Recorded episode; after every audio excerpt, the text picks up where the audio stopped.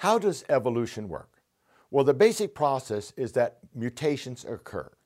And every once in a while, one of these mutations causes some type of a benefit or new information to be generated. Then there's a selection process. And the selection process selects just for the new beneficial ones and eliminates all the other. Then over long periods of time, millions of years, through these new mutations and the selection process, new species can form. But is this what really happens in science? Do mutations and natural selection really cause evolution to occur? Well, I want to welcome you to Creation Training Radio and TV. I'm your host, Mike Riddle, the founder and president of Creation Training Initiative. And today our topic is called Disarming Darwinian Evolution. We're going to look at the mechanisms that are supposed to cause evolution to occur. First, we'll look at something called mutations, and then we will look at natural selection. And I'd like to start with a quote from a biology textbook on how evolution occurs. And I quote, "Darwin not only demonstrated that evolution has occurred, but also proposed its principal mechanism, natural selection. The key factor in natural selection is the environment. The environment presents challenges that individuals with particular traits can better overcome. Thus, the environment selects which organisms will survive and reproduce more often. Mutation is the source of new variation." That's a quote from a biology textbook stating that the environment actually selects the beneficial mutation. So let's look at or examine a picture that we commonly find in our textbooks talking about evolution or discussing evolution. What we're looking at here is a history of the geologic timescale according to evolutionists. And what we see on the bottom are the least complex creatures. As we move up this geologic timescale, we get more and more complex creatures. Now, what is often not mentioned, or very seldom ever mentioned, is that in order for this evolution to take place, something has to be added, and it is called new genetic information. That is very rarely even brought up in the evolution discussion, but it is a critical component if evolution is going to work. Where does new genetic information come from?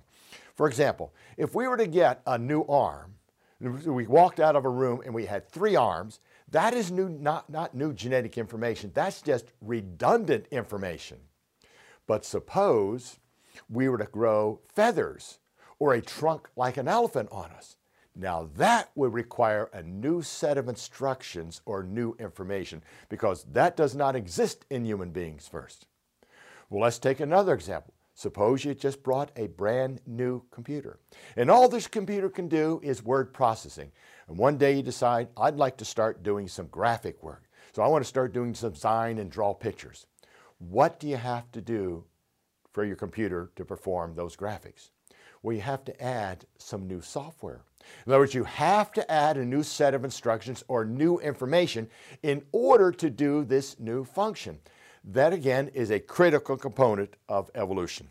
So the question is, do mutations add new genetic information? So let's start with what we know about mutations. Now, mutations can be detrimental, they can be neutral, and they can be, in some instances, what we would call beneficial. Now, what do we know about detrimental mutations? They cause disease, sickness, and death. And you know what we know about dead things? They don't evolve.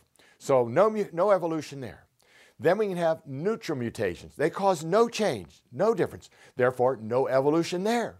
So the only hope for evolution is the beneficial ones. But will a beneficial mutation allow for evolution to occur? And the answer is no. You see, in order for that to occur, we must have a beneficial mutation. Incidentally, it has to be random too, not a program one, but a random mutation that is beneficial. This creature must survive, and it must be able to reproduce itself. Here's the challenge to evolution. No one has ever factually observed a mutation causing new genetic information. There's been a lot of bluffing out there, and a lot of incorrect information, but no one can factually show and demonstrate a mutation causing new functional genetic information. Let's take a look at some quotes from some scientists who work in these areas. The first one comes from three different scientists, and they have the degrees in physics and neurophysiology, and I quote, "However, the fact is that no empirical research has ever shown that matter, left to itself, is capable of creating universal information. It's never been observed."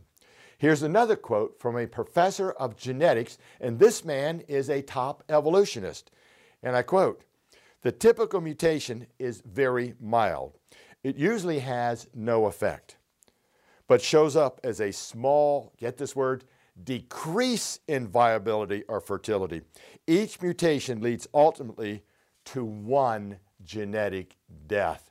See, even the evolutionists that work in this field know this. Here's another gentleman who has his PhD in genetics, and he says, "Amazingly, there are still no known mutations which unambiguously create or add information, not even the ones that are considered beneficial." Now here's another gentleman who has his PhD in chemistry. "It seems fair to point out that evolutionists have yet to provide even a single concrete example of a mutation leading to an increase of information as required." Now here's another gentleman. He happens to have his PhD in human biology, and I quote, "About 4 in 10,000 of known mutations are presumed to be beneficial. However, these are only beneficial in a very narrow sense since they involve a loss of function. Not one of these mutations unambiguously created new information." Are we seeing a trend here? See, the scientists know mutations do not add new information, not even the so-called beneficial ones. Let's take a look at one of the best ones that evolution has to offer. And we read this in our textbook that antibiotic resistance. In other words, bacteria become resistant to our antibiotics. There is evolution happening right before our eyes. New information. Well, folks, that is absolutely incorrect. And we need to start getting back to teaching good science in our classrooms, not making up stories. See, what really is happening here when these bacteria become resistant to an antibiotic is that it comes because of a loss of protein functionality. The protein that carries that antibiotic in the system no longer works, so the antibiotic doesn't get in there, and it appears that we have developed a resistance. No, it is all due to a loss of function, never a gain. See, we need to start training our teachers how to teach science and get away from this idea of stories and fiction called evolutionism. Let's teach the science. And the question is, why are so many of these evolutionists really afraid of science? Because real science always defeats evolutionism. Now, let's consider something else. You see, one mutation isn't going to cause much change in anything.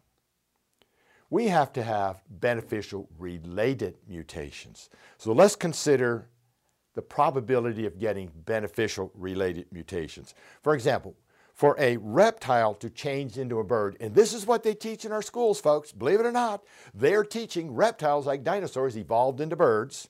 In order for that to happen, there have to be many beneficial related mutations. Just changing scales into feathers does not create a bird. You see, the whole internal anatomy has to change, and they really don't talk about that in the classroom. They're just talking about, oh, feathers came from scales. You see, what has to happen for a reptile to change into a bird, first of all, we have to have the feathers. We have to have primary and secondary feathers so it can fly. We have to have a change in our lungs, change in the heart, change in the circulatory system, change in the bones, and many other changes. This does not happen by one mutation. This requires many beneficial related mutations in order for an ape-like creature to change into a human being. And now we know that in our DNA, we're well over 10% difference. There's well over 10% difference in our DNA between ape-like creatures like chimpanzees and humans. Folks, 10% difference is about 200 million differences. That does not occur by one mutation or two mutations. So what is the probability or possibility we're going to get more than one related mutation? Well, first of all, for mutations to affect an organism's descendants, they must first be or occur in the cells that produce the next generation. And secondly, they have to affect the hereditary material. So just a mutation doesn't work. It's got to be a mutation in the right area. So that eliminates many of the mutations out there right there. Now, how often do mutations occur? Well, they're said to occur every 1 in 10 million duplications. That is 10 to the 7th power, or 1 followed by 7 zeros. That is 1 in 10 to the million possibilities. Well, this is not enough to make any real change. Remember, we're trying to get from a reptile to a bird. Again, that is scales to feathers. The whole internal anatomy has to change. Well, what is the possibility of getting 2 beneficial related mutations then? Well, that happens to be 10 to the 7th times 10 to the 7th power. And when you do this kind of arithmetic, we add the exponent. So that would be 10 to the 14th power, or 1 chance in 100 trillion. That doesn't look very likely that that's going to happen. But see, 2 beneficial related mutations is not going to make all those changes. It's not going to be enough to change an ape-like creature in a human being, not even close. So how about the possibility of getting 3 beneficial related mutations? Well, that happens to be 10 to the 7th times 10 to the 7th times 10 to the 7th. We add the exponents and we get 10 to the 21st power. That is 1 chance in a billion trillion attempts. That's not going to happen, folks. And that still isn't going to make much of a difference. Well, let's go one more. What's the possibility of getting 4 beneficial related mutations? Well, that happens to be 10 to the 28th power, or a number that looks like this, 1 followed by 28 zeros, folks. That's not going to happen. There's not enough time in the history of this universe for that to really occur. You see, there's no way to get a reptile to change into a bird, or an ape-like creature to change into a human being. And mutations, don't forget, do not add new genetic information. That has never been observed. That's just a story that is presented by evolutionists and cannot be backed up by empirical science. Well, now that we've looked at mutations, and we've seen some major problems here, mutations don't add new information, our public education system are using textbooks that present wrong or false information repeatedly. Teachers are not being trained in real science, they're being trained in evolution. So let's turn now to the second mechanism called natural selection. How does it work? What is it? What is the selection process there? Well, let's start with Charles Darwin. What did he have to state about natural selection? And let's read a quote from him in his book, The Origin of Species. And I quote, "It may be said that natural selection is daily and hourly scrutinizing throughout the world every variation, even the slightest, rejecting that which is bad, preserving and adding up all that is good, silently and insensibly working whenever and wherever opportunity offers." Well, folks, right there, Charles Darwin gives this natural selection process intelligence. And you know what he said the intelligence was? The environment. He's telling us environment, the environment has intelligence. Well, let's turn now to a life science textbook and see what they have to say about natural selection. And I quote, "Over a long period of time, natural selection can lead to evolution. Helpful variations gradually accumulate in a species while unfavorable ones disappear." That doesn't tell me a whole lot about natural selection and how it works, folks. That's what you would call a very fuzzy statement. Now let's turn to the American Museum of Natural History and see what they have to say about natural selection. And I quote, "Natural selection is a mechanism by which populations adapt and evolve. It is, in its essence, it is a simple statement about rates of reproduction and mortality.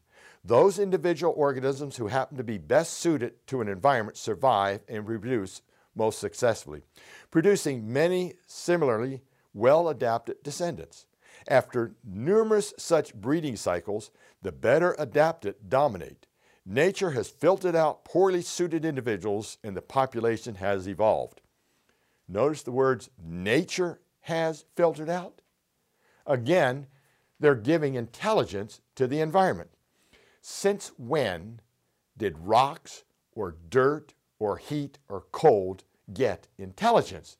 You see, the whole idea of natural selection there is a very silly idea made up by the evolutionist. See, when we talk about natural selection, there are two things we first have to consider. I will call these two facts about natural selection. Number one, natural selection never adds anything new. And secondly, natural selection can only, if it did work, select from what's already there. Now, get this now. Natural selection does not add anything new. And we've shown that mutations don't add anything new. Right there, folks, evolution's dead. The whole idea of Darwinian evolution is dead. It has no mechanism for the change. Well, let's look at an example of natural selection now. Natural selection according to evolutionists. And I take this example from the University of Berkeley off their website. And you'll see the pictures up here. We have a circle where we have brown beetles and green beetles. So we have a population of brown beetles and green beetles. But it just so happens the birds have a hankering to eat the green ones. So the green ones are a little more tasty. So they're eating up all the green ones, and over time, the green ones get less and less in population, and the brown ones continue to reproduce and become a greater part of the population. Then over time, the green ones will just fade out, and the entire population will be just brown beetles. And they say that is evolution. Right there on the University of Berkeley, their website. That is an example of evolution. You know what I have to say about that, folks? Baloney. That has nothing to do with evolution. And any scientist should know that. What happened there? All we had was a shift in population. What did we start with? Green and brown beetles. What did we end with? Beetles. There was no new information added at all. We started with brown beetles, we ended with brown beetles. The green ones just happened to be eaten up. That has nothing to do with evolution. You see the problem we have? We forgot about teaching science today. We've got so entrenched in promoting this thing called evolutionism, we forgot about good science. Now, let's examine natural selection a little bit closer. Let's look at the words. What does the word natural mean? It means caused by nature. Natural processes, without God, without man. Now, what does the word selection mean? It means there's a selector, which implies intelligence. So what we're talking about here is a process that works through naturalistic processes that has intelligence. The question is, what is this intelligence? Darwin thought it was the environment. Many of our textbook authors also say it is the environment doing this selection. Again, I didn't know rocks had intelligence. I didn't know the dirt we walk on has intelligence. I didn't know hot or cold has intelligence. This is not science, folks. This is unscience. This is terrible science to be teaching this in the classroom. So how does the process really work? Well, let's take a look at this picture here, natural selection. See, the environment is something we get exposed to. The environment doesn't do any selection at all, folks. It's an inanimate object. So the environment doesn't do any selection. We get exposed to the environment. We get exposed to hot climates, to cold climates, or high altitude. Let's say, for example, we were to go to the top of Pikes Peak in Colorado, 14,110 feet high. Now, what would happen the first day you're up there? You start running around, running all over the place. What's going to happen to you? You're going to get very tired, possibly even very sick due to altitude sickness. Why is that? Because the atmosphere, the air is very thin up there, and you're not used to it. But if you stayed up there for several months and then start running around, nothing's going to happen. In other words, you have adapted to that environment. Now the question is, what allowed you to adapt to that high altitude, that thin air? It wasn't the environment, folks. It's the information that's already in your DNA. That's what we call pre-programmed information. Somebody pre-programmed that information into your DNA so that you could adapt to hot climates, you could adapt to cold climates, you could adapt to high altitude. The atmosphere doesn't do any selection at all, folks. The altitude doesn't select. The thin air doesn't select. The dirt doesn't select. All we do is get exposed to these environments, but it's something that's already in our DNA that allows us to adjust. So what does this mean? Well, let's look at one more statement by an evolutionist on natural selection. And this comes from a professor of evolutionary biology, and I quote, "Natural selection is a very simple natural mechanism that explains the appearance of design in living things." Now wait a minute. Natural selection is what accounts for all the design in living things? I thought God was the one who put all the variability into living creatures. He is the one that created all the design. You see, natural selection doesn't do that. It's really a creator God. So what is natural selection then? What is it really? Well, according to evolutionists, here is what natural selection is. It's an artificial mechanism designed by man to replace the power and intelligence of God. Did you get that?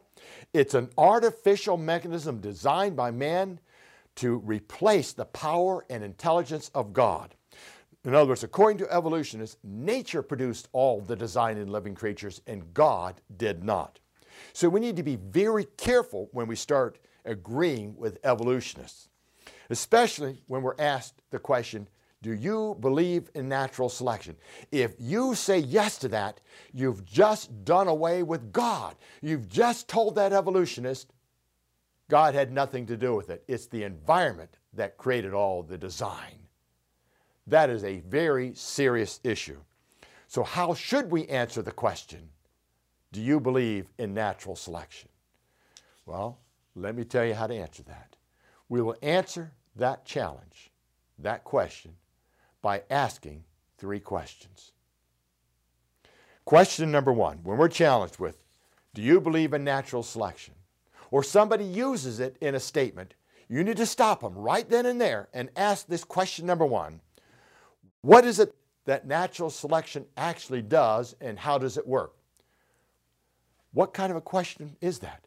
Well, that question will cause the other person, probably the first time in their life, to stop and think about what they're really believing. See, they've never been challenged on this.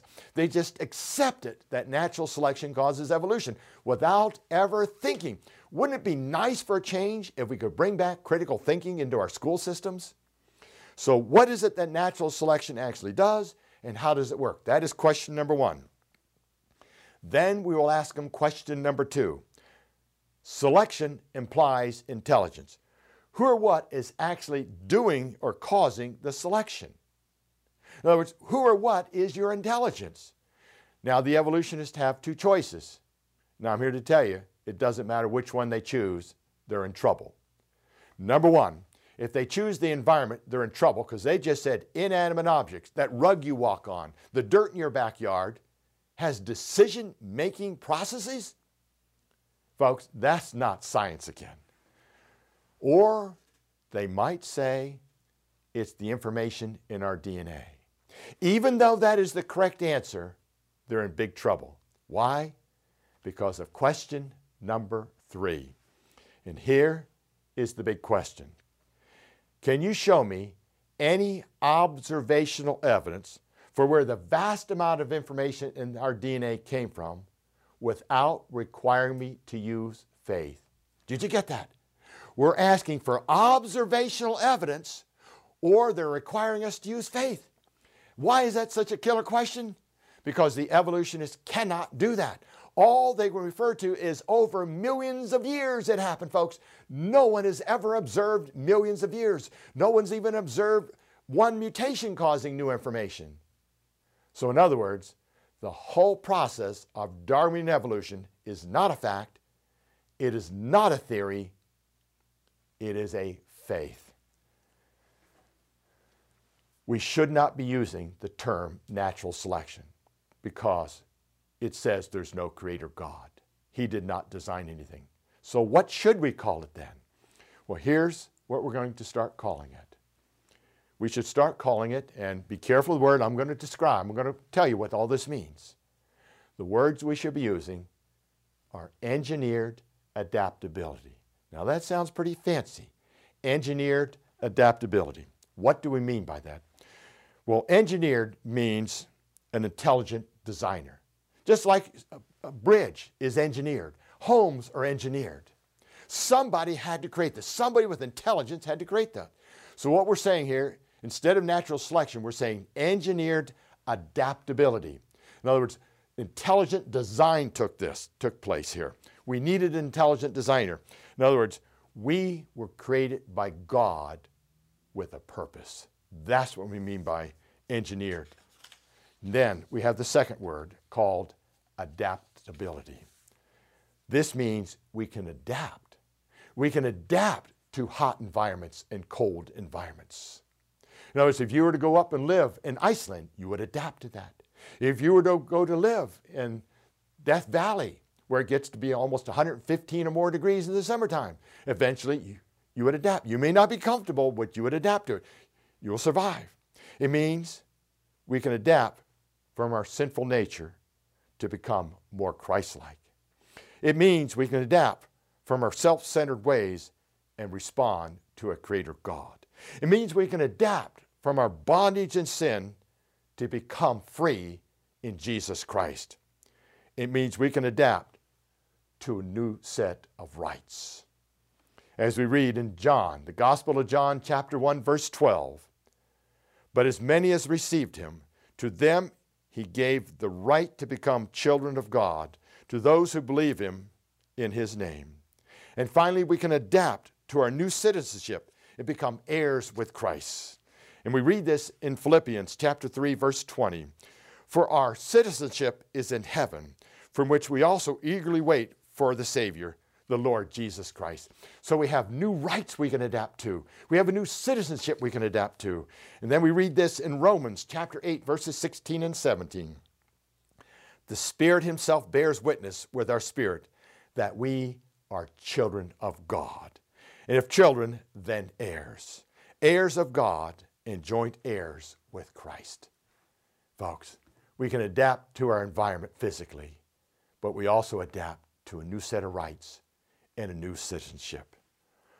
What a wonderful thing it is to understand God's creation and his truths and not be bound to the false teachings of evolution. Thank you, and God bless all of you. If these lessons had been a blessing to you, you might consider financially supporting the Ministry of Creation Training Initiative. You can do this by going to our website, creationtraining.org. Again, that's creationtraining.org. Your tax-deductible donation of just $20, $50 or more a month, or a one-time gift of any amount will make you an education partner in building an army of Christian educators who can teach the biblical account of creation and train others to be able to defend their faith and be biblically faithful to God's Word as it states in 1 Peter 3:15. "But sanctify the Lord God in your hearts, and be ready always to give an answer to every man that asketh you a reason of the hope that is in you, with meekness and fear."